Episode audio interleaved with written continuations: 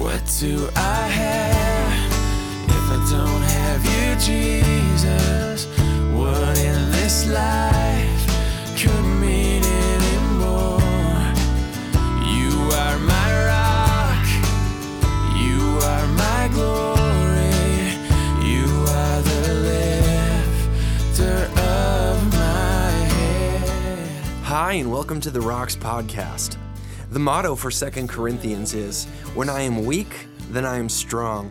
The Holy Spirit is using the Apostle Paul's troubles to show us that God is faithful, not only to see us through, but to use our difficulties in powerful ways.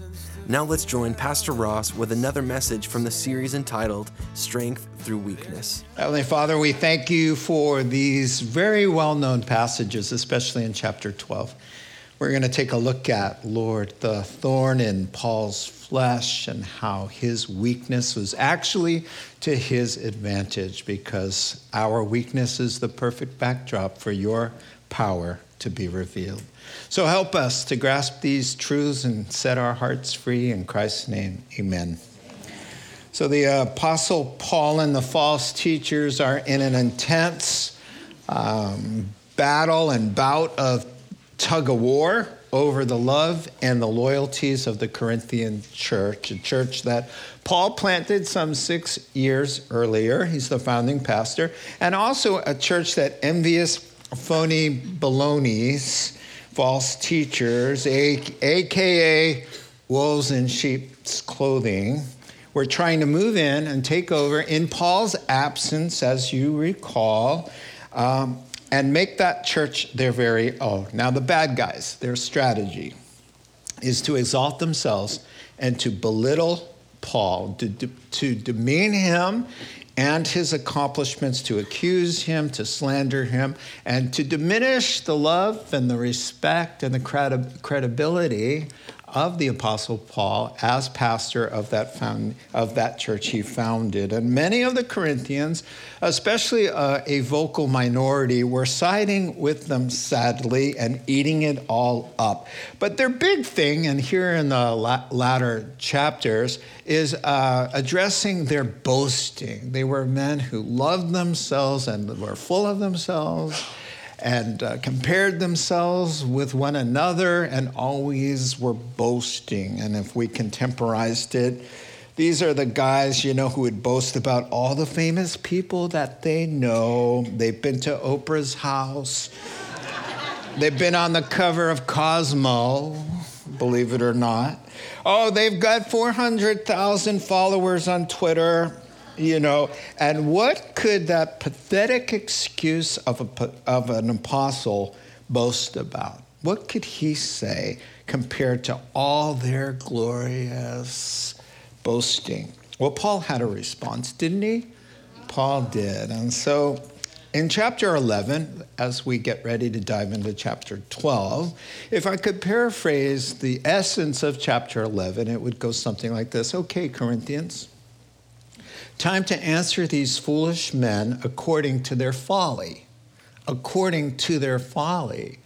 It means to sound as foolish as they are to make a point, lest they be wise in their own eyes. Because it's foolishness for a believer to speak in glowing terms of themselves. Even the world knows that. And uh, because it's not the one who commends himself, but the one who the Lord commends, right? And so he'll say, in essence, um, but since you guys have fallen for it, indulge me a little, and I'll do a little worldly boasting, even though it's not worth anything in the eyes of God. But since you guys have eaten it all up, he says, okay, in chapter 11, he says, they boast about being Hebrews.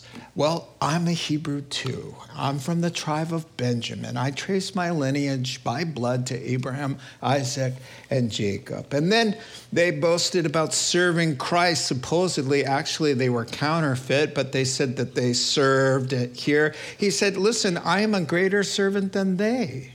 And he says, I'm out of my mind to say something like that, but I have suffered as a servant of Christ in far greater, more profound ways than they ever have. And so uh, he starts a list, but the surprise list of Paul's boasting in chapter 11 turns out to be a list of weaknesses, of frustrations, of failures, of things you wouldn't boast about, except he's showing by boasting about his weaknesses how ridiculous it is to boast about your strengths because man's weakness, as I said in the prayer, is a perfect backdrop for God to glorify himself and to show the world it's not about the, uh, it's not by might nor by power, but by my spirit, says the Lord. So that's chapter 11 summed up. In chapter 12, he's not done yet. Chapter 12 and verse 1. I must go on boasting, although there's nothing to be gained. I'll go on to visions and revelations from the Lord. I know a man in Christ who 14 years ago was caught up to the third heaven. Whether it was in the body or out of the body, I do not know. God knows. And I know that this man, whether in the body or apart from the body, I don't know, but God knows, was caught up to paradise. He heard inexpressible things, things that man is not permitted to tell. I will boast about a man like that, but I will not boast about myself except about my weaknesses. Even if I should choose to boast, I would not be a fool because I would be speaking the truth. But I refrain so that no one will think more of me than is warranted by what I say or do. I love the Apostle Paul. So we're going to pause there, note takers, a very great vision. A very great vision. Um, and so here he's moving his way down a list of all the different ways that the super apostles were boasting about themselves. And so these are guys who used to make a big deal about their dreams and their visions and their uh, astro travel projection and their out of body and all the auras that they could see. And, and as soon as you start talking about things that nobody else in the room can see, then everybody thinks you're special and you now have a way to intimidate people because you are in touch with the supernatural one. So, this is what they did. So, he said, Okay, you want to talk about visions and uh, boasting about revelations. Um, theirs is not divine. Um, he had already mentioned about these same kind of guys. He said they love to worship angels. They name the angels, they bow before angels, they say the angels talk to them. And then in Colossians, it says they go into great detail about what they have seen in their spiritual visions, and they're puffed up with their idle notions by their unspiritual minds. Colossians chapter 2 and verse 18. Well, it's Paul's turn. And Paul's going to go right to the top. Paul is going to talk about a vision that he had. Um, and he had quite a few to choose from.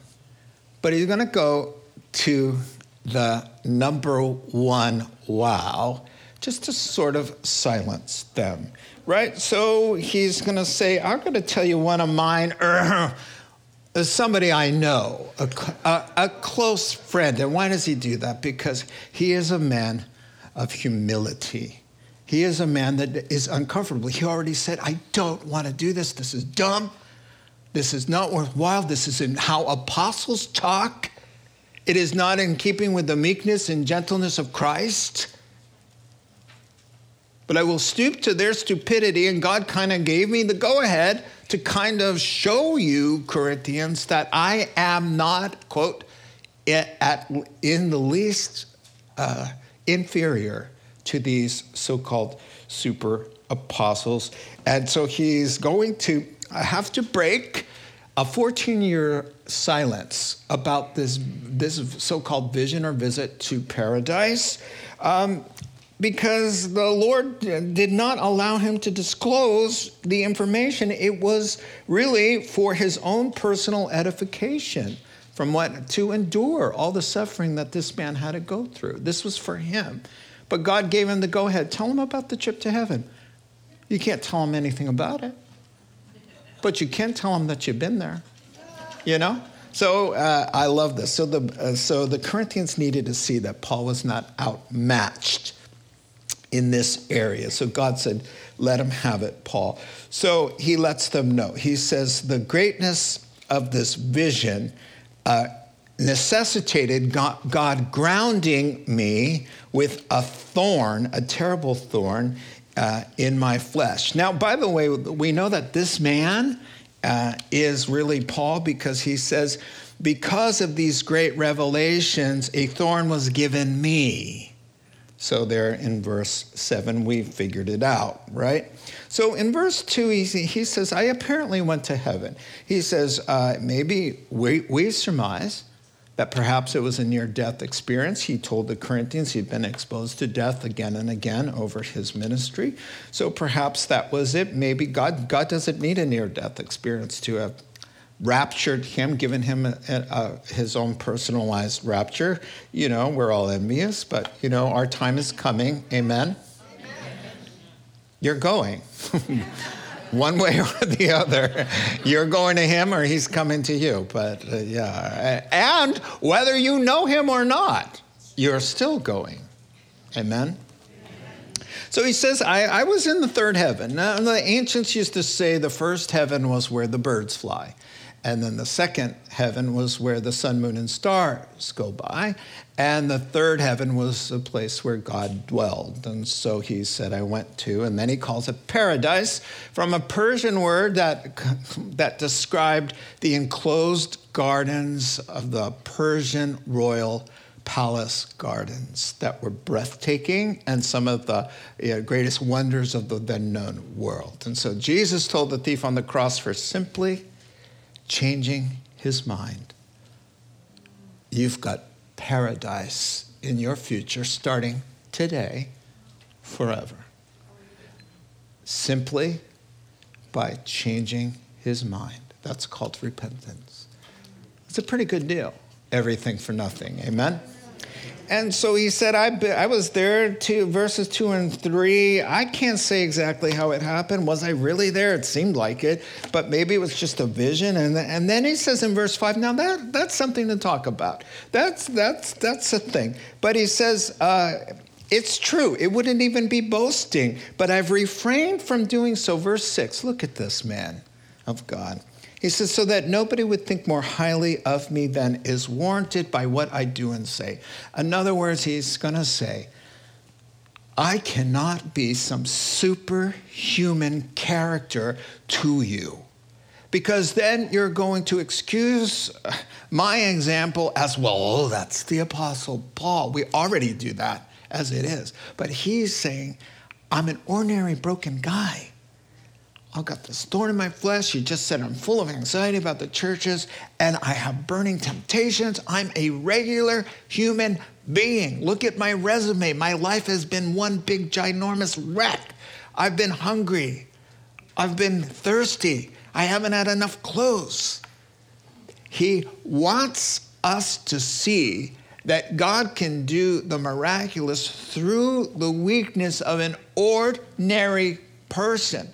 So that's why he doesn't go around saying, oh, by the way, I went up to heaven, you know, high fiving Gabriel, you know. He doesn't do that, but the false teachers do that. Oh, I had a vision. And let me tell you the names of the angels. Oh, and, and let me describe heaven to you. And then I, I'm going to come back down and then I'm going to write a book and make a movie and make lots of money. Now, if those producers would have just known their Bible, First, uh, Second Corinthians chapter 12, where it says right here, men are not permitted. The word in the Greek is unlawful to speak of such things.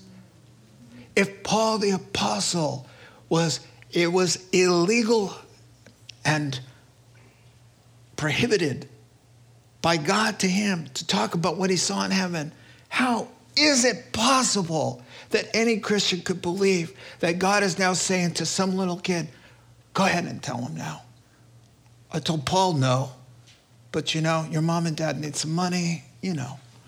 Sorry. And then he recanted and said it was all a lie and then he made it up and they pulled the book. Moving on. And so, yeah, speaking of, of, of chapter 12, he says, listen, I'm vulnerable and I, didn't want, I don't want people thinking too much of me, right? So, uh, G. Campbell Morgan, then we got to move on, said this about this passage. He's a great Bible scholar, what a man of God. He says, How often people have wanted to tell me about their visions. I'm always suspicious. I want to know what they had for supper the night before. If people have visions of this sort, they are silent about them. Moving on. To keep me from becoming conceited, puffed up, blown up, airborne in the Greek, from catching air because of these surpassingly great revelations, there was given me a thorn in my flesh, a messenger of the devil to torment me. Three times I pleaded with the Lord to take it away from me, but he said, My grace is enough for you. For my power is made perfect in that weakness. Therefore, I will boast all the more gladly about my weaknesses, people, so that Christ's power may rest on me. That is why, for Christ's sake, I delight in weaknesses, insults, hardships, persecutions, and difficulties. For when I'm weak, that's when I'm truly strong. So we've moved from a great vision, a very great vision, to now a very terrible thorn. All right, so very famous passage here falling on our ears. And so the thorn was given, not inflicted. The word can mean gifted. I was gifted a thorn in my flesh because of surpassing great revelations, that others may be tempted, of course, to think more highly of Paul than they ought, but Paul was in no danger of thinking more highly of himself than he ought because thankfully, God spared him and saved him from ruining his life by granting him and gifting him a real permanent problem to struggle with all the days of his life. John Stott said, It's not about the revelation that caught him up that he'll boast about, but about the pain that brought him low. Now, uh, I see the thorn as kind of a counterbalance to all this lofty um, honor and gifting. He, he's written 13 New Testament epistles. He's the author of Scripture. You've got to be like dead to yourself to let the Holy Spirit write perfectly, inerrantly through you without a single um, inaccuracy of any kind.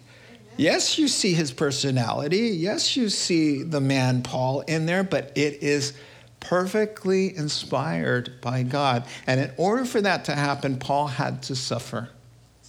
Because with great privilege and honor in the Lord comes the counterweight always. The grounding wire. You know what a grounding wire is? A grounding wire is an avenue for the electricity to escape so that if there's a short circuit, you don't get electrocuted. And we short circuits, yes, we short circuits as well. In my own family, I short circuits all the time. And he grounds us. And so, for humility, for a humble sense of our need, to be prayerful, to be seeking God. He gives us, and this is how you pronounce it in the Greek, skolops. It's exactly the same pronunciation. S K O L O P S for the transliteration from the Greek. And it means a rather large splinter, a sliver of wood, a sharp, painful uh, stick into your flesh that defies removal. Well, what exactly was it? Well, it was something that God was allowing to help keep him from becoming, in his words, conceited. And I told you that word means blown up, exalted, inflated, or airborne. And it's used to describe the Antichrist who opposes and exalts, same word, himself over everything that is called God and goes into the temple, sits down, and proclaims himself to be God because he's so conceited. And to keep me, the Apostle Paul, from becoming like the Antichrist, God has gifted me with a permanent struggle that requires me to spend time on my knees. It creates a grounding and anchor to my soul that I'm not quick to judge other people. I'm not quick to think too much of myself because there, but the grace of God go I because I am wounded. I have a limp. I have a permanent owie. I've got a permanent grain of sand stuck right where it hurts, underneath my sock and right there. And three times I said, Dear God in heaven, take this anything but this thing. And he says, Oh, you don't understand. This is exactly what you need. Exactly. I am the great physician. You came into my office and I, I checked you out from the top of your head to the bottom of your foot, and I know exactly what you need to save your soul. So, this is what he's talking about. And of course, what was it? Well, uh, scholars love to write about these things, but the Holy Spirit leaves it vague. You know why? So that we can fill in the blank. You know, it might have been some horrible, relentless temptation, some uh, blasphemous thoughts, one writer said, you know, sporadic, a messenger from the devil. You know, so here's what happens Satan cannot mess with a Christian unless he gains permission.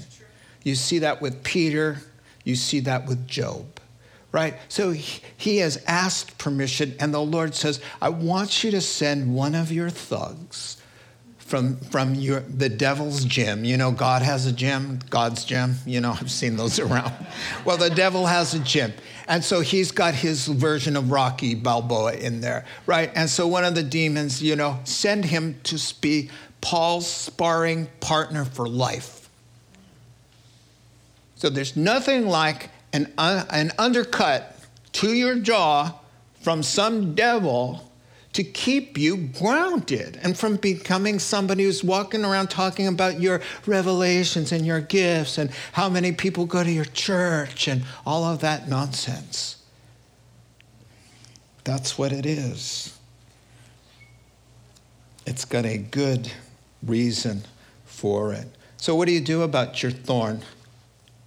First, you plead with God to take it away. Because trials come and go, and some little splinters are removed. But the ones that stay after you pleading and pleading and pleading, now you still pray, but you pray in a different way. You pray the prayer of acceptance. You pray the prayer, God, teach me to live with this. What are you trying to work in me? Show me, and He'll show you. Help me to cooperate with it. Help me not to be resenting you. Help me not to build my whole life around how do I get rid of the very thing that you have given me to help me. Spend my whole life. And everything will be fine once I get rid of the thorn. Newsflash some thorns will never go away because God designed it that way. Oh, you'll know in your heart. You'll know in your heart this one's going to stay around. This one's going to stay around. Praise the Lord. Happy, happy Wednesday night to you all. I'm glad we had some pizza before the bad news here. You know, listen, God says, I'll give you the sufficient grace to handle it don't have to keep pushing it away, pushing it away, pushing it away. And speaking of special revelations, he says, I've got a revelation for you. I had an epiphany. For Jesus' sake and for serving him, here's what I've learned. Guess what? Weakness, insults, hardship, difficulties, my thorn.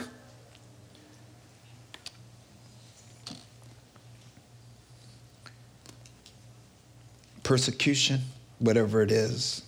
That's when God shines through me. That's how God uses me. That's how souls are won to Him. That's how He gets the glory. That's how it works character in me. That's why I stay prayerful. You know very well that when things are going really good and you've got lots of money in the bank and you're really healthy and everything's going your way, that you are less spiritually devoted than when all hell breaks loose and you don't have any money and you don't know where to go and the heat's being turned up, you are on your knees more. You are praising God louder. You're lifting your hands in worship suddenly. Whoa, what happened there? But when everything's cool, oh no, we don't do things extreme like that. Well, when things are extreme, you get on your face before God and you start talking about it more and you start cracking the Bible. That's the way we are. That's the way Israel was. That's human nature, and God knows it. And so Paul says, I've had an epiphany and I pass it along for free.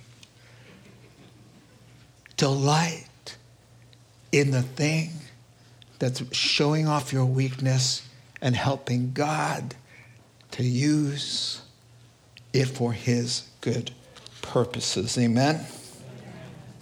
One writer said, this passage makes me say this I'm okay with living in God's plan B world as I'm being prepared for his plan A world yet to come. I like that. I liked it. Moving on 11 through 13. Sometimes I do things just for me, apparently. All right, 11 through 13. I have made a fool of myself but guess who made me do it? You guys. then he says, I ought to have been commended by you, for I'm not in the least inferior to your super apostles, the Power Rangers for Jesus. Even though I am nothing, I love him. Verse 12. The things that mark an apostle, signs, wonders, and miracles, were done among you with great perseverance. How were you inferior to the other churches? Oh, yeah, except that I was never a burden to you. Please forgive me for that wrong. A little irony there, a little sanctified sarcasm.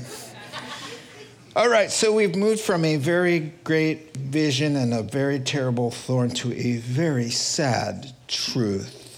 So he's just about done with the whole foolish boasting thing. And so a breath to reflect. And he says, Listen, here's the truth for you. You guys made me go through all of that.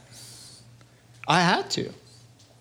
You guys were like, What's up with you, Paul? Here's what they're saying. Here's what they're telling. Here's all their wonderful revelations, Paul.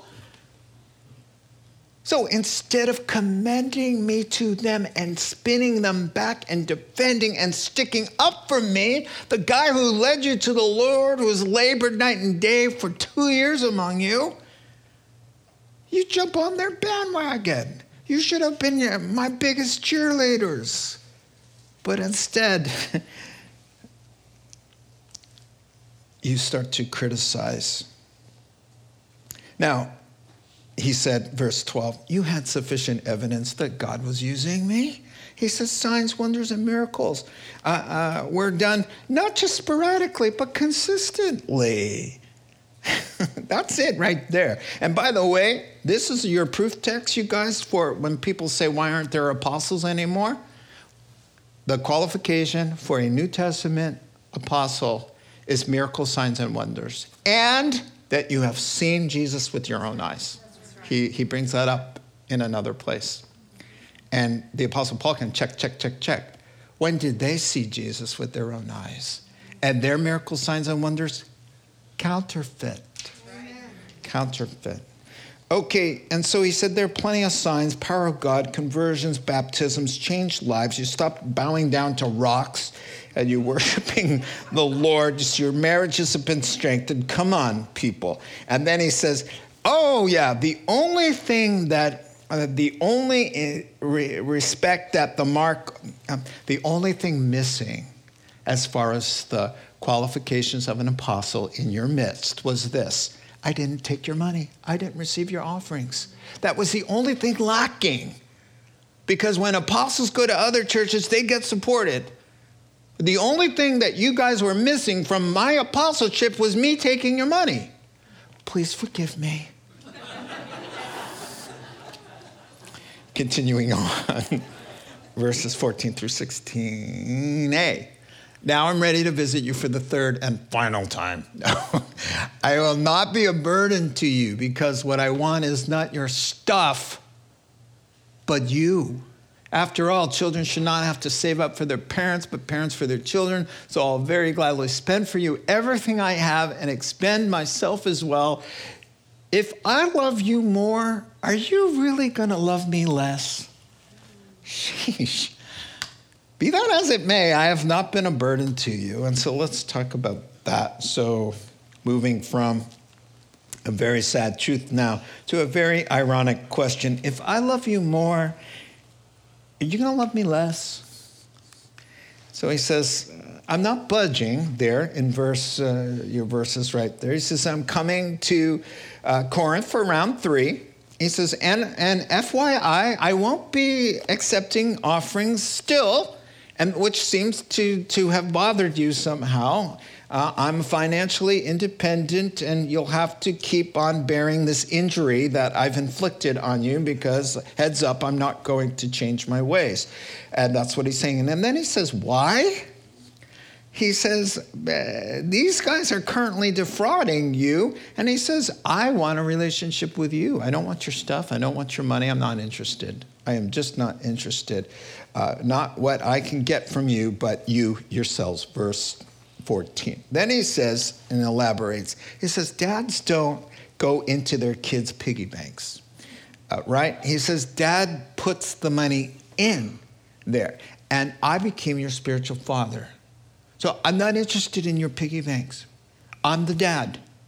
Okay? In this case, yes, in other churches, it is ordained of God that ministers make their living through the gospel. He already said that. He said, In this situation, God has put it on my heart to work and not to be not to live above reproach for the false teachers were going to accuse him of defrauding them which they did and so he says uh, that's what's up about this and so he says does this make you love me less that i want to be less of a burden to you? And here's the implication no, of course, it should make you appreciate his relationship all the more, right?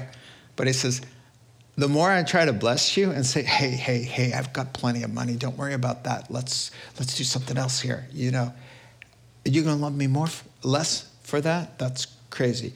One writer said, all believers should be aware that whenever we harden our heart to the truth of the gospel, as many Corinthians did, the result will be further deception, distortions, and soon we will admire and love what's evil and reject and resent what's good. And that's what they're doing.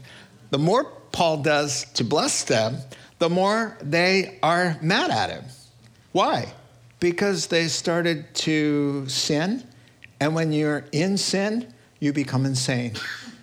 You just lose your bearings, and you and now the Paul's the bad guy and the super duper apostles, oh, they're the good guys. What happened to them? Well, they started to harden their hearts. 16b to 21. Yet, crafty fellow that I am, I caught you by trickery. Did I exploit you? So he sent, let me just set up this paragraph. He sent Titus and the brother to collect an offering from Corinth to relieve the poverty stricken Jews Jewish Christians in Jerusalem. And they came, they got the offering and left, and the false teacher said, See, he got ya. That's going into his pockets. So now he's adjusting that. Yet, crafty fellow that I am, I caught you by trickery. Did I exploit you through any of the men I sent you? I urged Titus to go to you, and I sent our brother with him. Titus did not exploit you, did he? Did we not act in the same spirit and follow the same course?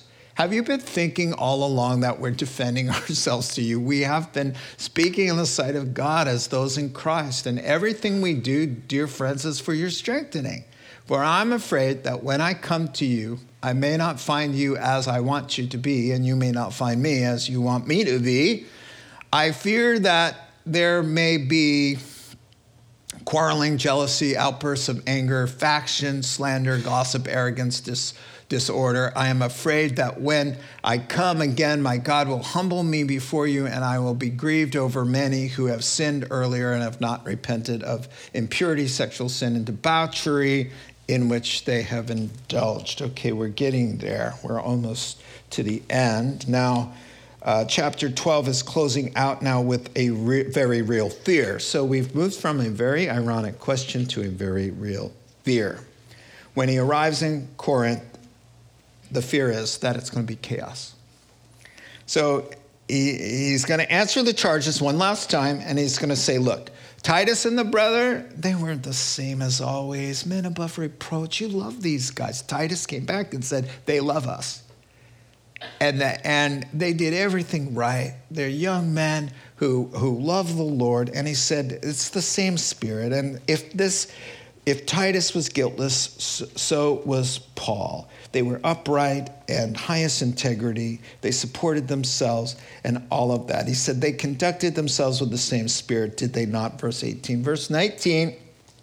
I love this. He says, Does it sound like I'm defending myself? Actually, this is all about teaching you. It's not about defending our reputation as much as my personal disclosures here are so that you can identify with me and imitate me. That's really what it's all about. So here's what he's teaching them. He's not this book isn't really about him defending himself so much as it is here's what the true Christian life looks like. Uh, God uses our weaknesses and our hardships. This is what we how we boast in God's power. We're not defending ourselves, we're schooling you guys. That's what he's saying there in those verses.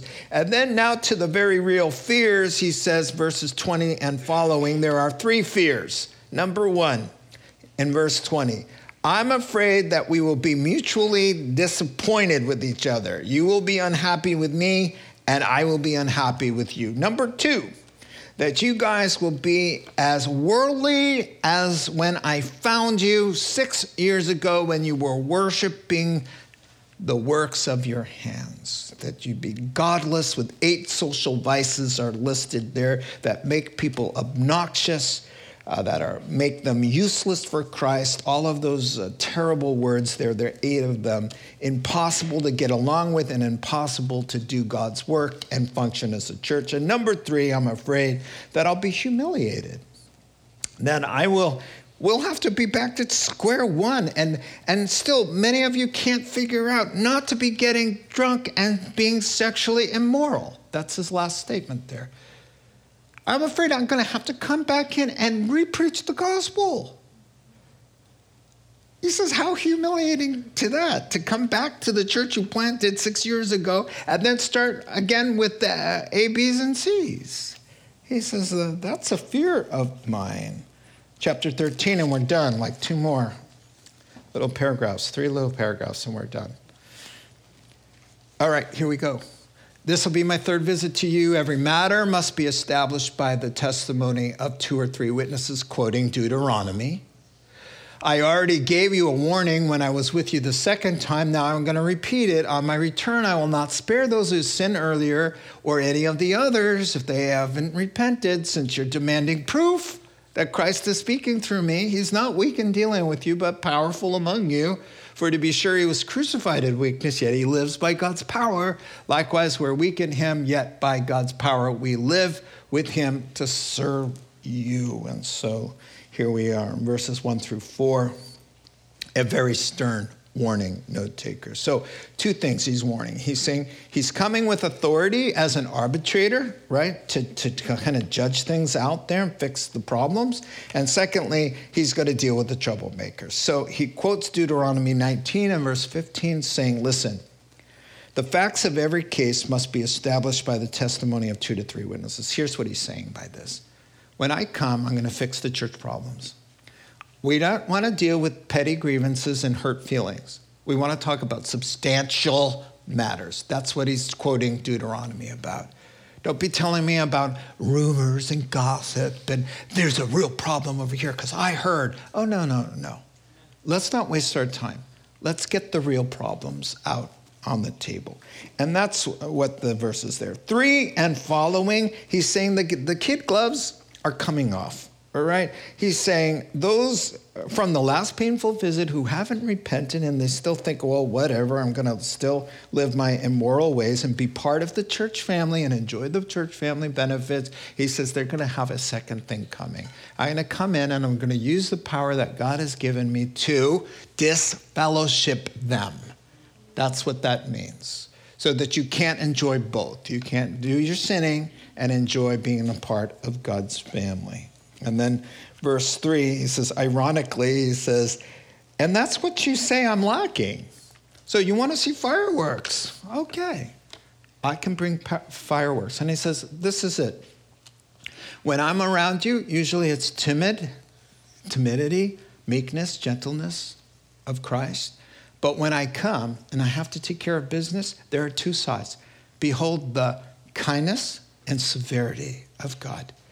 Behold the weakness of a stripped, battered, broken Savior on a cross, and then watch him in power rise from the dead.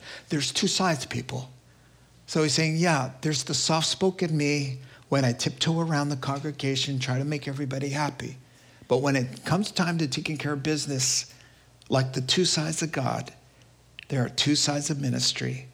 One is warm, fuzzy, and the other one is, You, sir, are not allowed back in this fellowship. You see the big guy at the door? the big usher? He'll take care of business. And he's got a stun gun, sir. and he's not afraid to use it. You know. That's what he's saying. Now, now he, he goes on to say, you, you, you know, he, he's saying, I, I don't want to do it that way. Okay, five, five through 10 and then we're seriously. No, I'm serious. Look, there's like one little, uh, yeah, and there's only 14 verses. Look at you. Examine yourselves. We're almost done, people. Examine yourselves to see whether you're in the faith. Test yourself.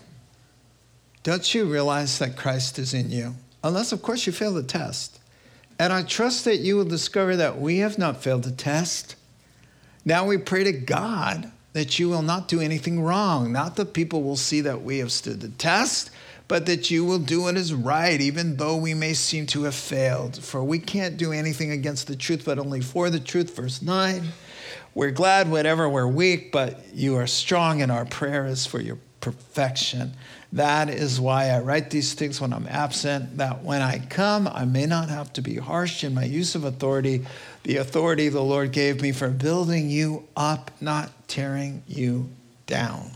All right, so we move from a very stern warning to a very important test. So he says, listen, preemptive strike here. Can we just figure out one question? I just have one question before I come. Are you saved or not? That's what I want to know. I just want to know. I want you to ask yourself. I'm not going to make a list for you and check boxes. I want you to test yourself. You know enough now. Look in the mirror with a cold eye and say, Am I saved? Is Christ on board? Is there moral transformation? Do I love God? Do I love what God loves and hate what God hates? Of course, not perfectly. But are you waking up changed? Are you still in your sins and nothing's changed except where you go and you're a churchgoer? He says part of the problem at Corinth is that there are a bunch of churchgoers there. Check yourself, man. Try to find a spiritual pulse. And he says, and he goes on, if Christ is in you, and he's kind of saying, since Christ is in you, let's quit playing games. So, six on, he goes on to say, I hope, verse 6, I hope you can see we haven't failed the test, though it looks like in our weakness and our suffering, check this out, and all our chaos, it may look like he's always in jail. He's always got troubles. He's got a, he's always got problems. So it looks like I have failed the test. And, and this is the truth.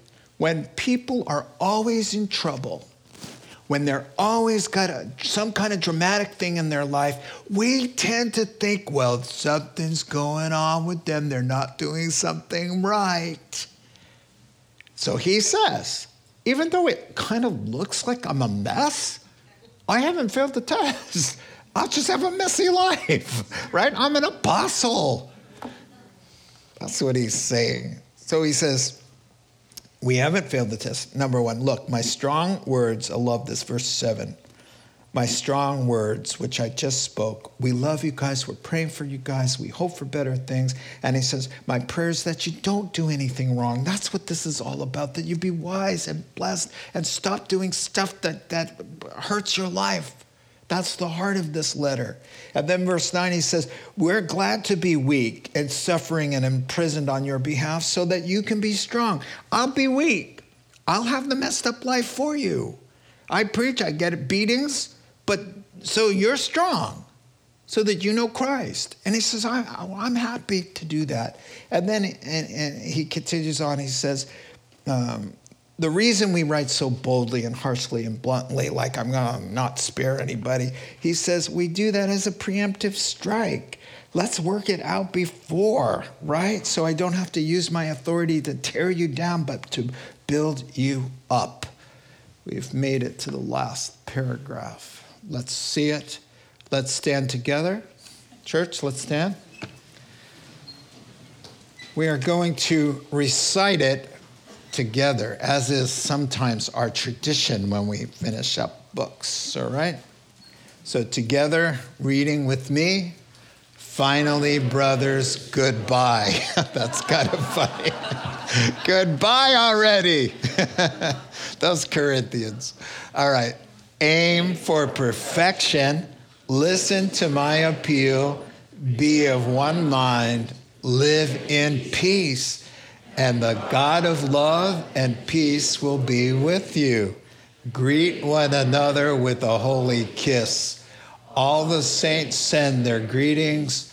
May the grace of the Lord Jesus Christ and the love of God and the fellowship of the Holy Spirit be with you all. Amen. Let's pray. Heavenly Father, we thank you so much that by your grace we finished another verse by verse study through a, a very challenging book, Second Corinthians, filled with lots of treasures for us, God, especially through our weakness and conflicts in life to see that they're really, they can be good things. So help us learn our lessons, Lord, and to accept the hard things, pray about everything, Lord, but to cooperate, to keep a soft heart, especially with the things that test us and draw us closer to you. We thank you for those things. And We thank you for our lives in Christ's name. And all God's people said. You have been listening to the Rock Podcast. Our regular services are held on Wednesday nights at 6:30 and Sunday mornings at 8:30 and 10:30 a.m. in Santa Rosa, California. If you would like to learn more, please visit our website at cctherock.org.